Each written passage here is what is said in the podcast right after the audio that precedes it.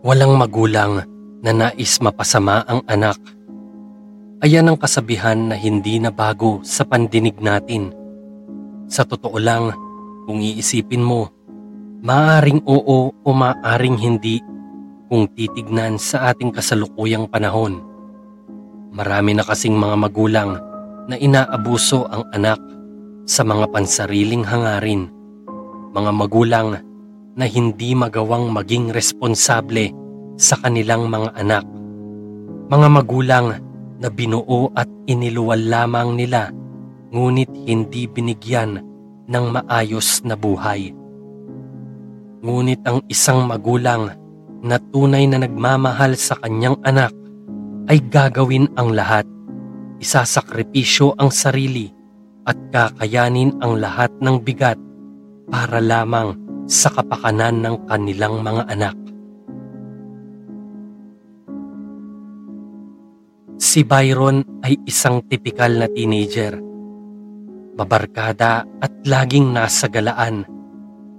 Dalawa na lang sila na magkasama ng kanyang ina na si Aling Mirna. Nag-iisang anak lang si Byron dahil maagang namayapa ang kanyang ama. Mag-isang itinaguyod ni Aling Mirna si Byron sa pamamagitan ng pagtanggap ng mga labada pag-extra sa pagluluto sa tuwing may mga okasyon at pakikipagtinda sa palengke. Si Byron ay nasa second year high school. Nabibilang siya sa mga kabataang masasabing pasaway.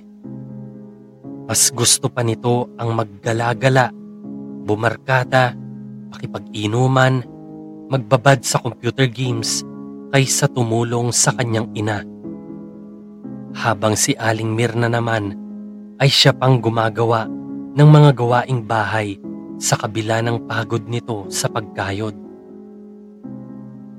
Dumating ang araw na si Byron ay nagka-girlfriend. Dito na mas nahirapan si Aling Mirna sa kanyang anak. Halos hindi na ito umuwi. Panay ang hingi ng pera nito na pang-date sa kanyang girlfriend at pag hindi ka agad nabigyan ay nagagalit ito at naglalayas. Halos umikot na lang ang mundo ni Byron sa kanyang syota at hindi man lang naalalang kumustahin ang kanyang pagod na naina. Walang kaalam-alam ang kawawang si Aling Mirna na hindi na pala pumapasok sa eskwela si Byron. Palagi na lang itong nakikipagkita sa kanyang girlfriend na labis nitong kinahuhumalingan. Hanggang sa dumating ang isang pangyayaring halos magpaguho ng daigdig ni Byron. Nakipaghiwalay ang kanyang girlfriend sa kanya. Hindi na raw kasi masaya ito sa kanilang relasyon dahil mukhang wala daw siyang magiging future kay Byron. Halos mabaliw ang binata. Ngunit imbes na umuwi sa ina, ay mas inuna nitong tumakbo sa barkada. Nagpakalango ito sa alak. Bisyo, hindi na halos umuwi ng bahay. Uuwi man ito, ay sisigaw-sigawan lang nito ang kanyang ina na halos hindi na magkanda ugaga sa pagkayod. Maitaguyod lang ang kanyang nag-iisang anak. Isang araw, inumaga na ng uwi si Byron. Pag uwi nito ay kaagad humanap ito ng pagkain sa mesa. Nang makita nitong tuyo lang at bahaw ang naroon, ay nagalit ito sa kanyang ina at kanya itong pinagsisigawan.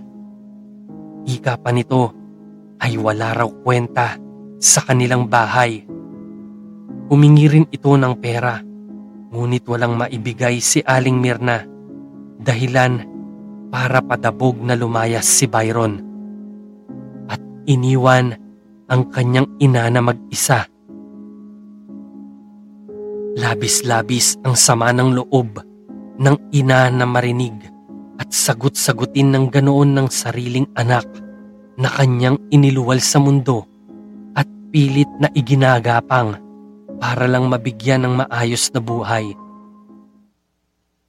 Lingid sa kaalaman ni Byron na may iniinda na palang karamdaman ang kanyang ina.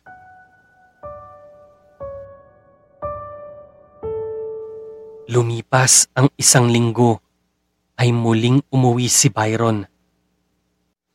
Nakitira pala ito sa kanyang barkada, ngunit kalaunay pinayuhan rin ng mga magulang ng kanyang kaibigan na umuwi na.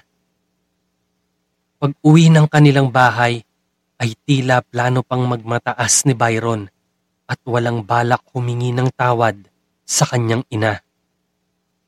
Ngunit isang malaking kalampag sa puso ang gigising kay Byron. Dinatnan nitong nakahiga ang kanyang ina, yakap-yakap ang kanyang larawan. Lumuluha ito. Maputla ang kulay ng balat. Malalim ang mga mata. Payat na payat na, tila hinang-hina ang katawan at paubo-ubo pa na parang hirap na hirap. Voluntaryong umagos ang luha mula sa mga mata ni Byron at napatakbo patungo sa kinahihigaan ng kanyang ina. Tinanong nito kung anong nangyari. Doon na sinimulang aminin ni Aling Mirna ang sakit na matagal na niyang iniinda. May kanser ito at ramdam niyang hindi na magtatagal pa. Humingi ito ng tawad sa kanyang anak dahil hindi nito naibigay ang buhay na gusto niya. Umiling-iling si Byron habang patuloy sa kanyang paghagulgol. Hindi ito magkanda ugaga sa paghingi ng tawad sa kanyang ina. Hindi nito malaman kung papaano niya ito yayakapin. Paulit-ulit itong humihingi ng tawad sa kanyang naghihingalong ina. Gusto pang isugod sa ospital ng binata si Aling Mirna. Ngunit umiling na ito at nagmungkahing huwag na dahil ramdam na daw nitong hindi na siya aabot. Dahan-dahang sinabi ni Aling Mirna sa kanyang anak na mahal na mahal niya ito habang hinahaplos ang pisngi ng binata. At ilang sandali lang ay dahan-dahang bumaba ang kamay nito. Mabagal na umatras ang ngiti sa kanyang mga labi at unti-unting pumikit ang mga mata tuluyan ng huminto sa paghinga.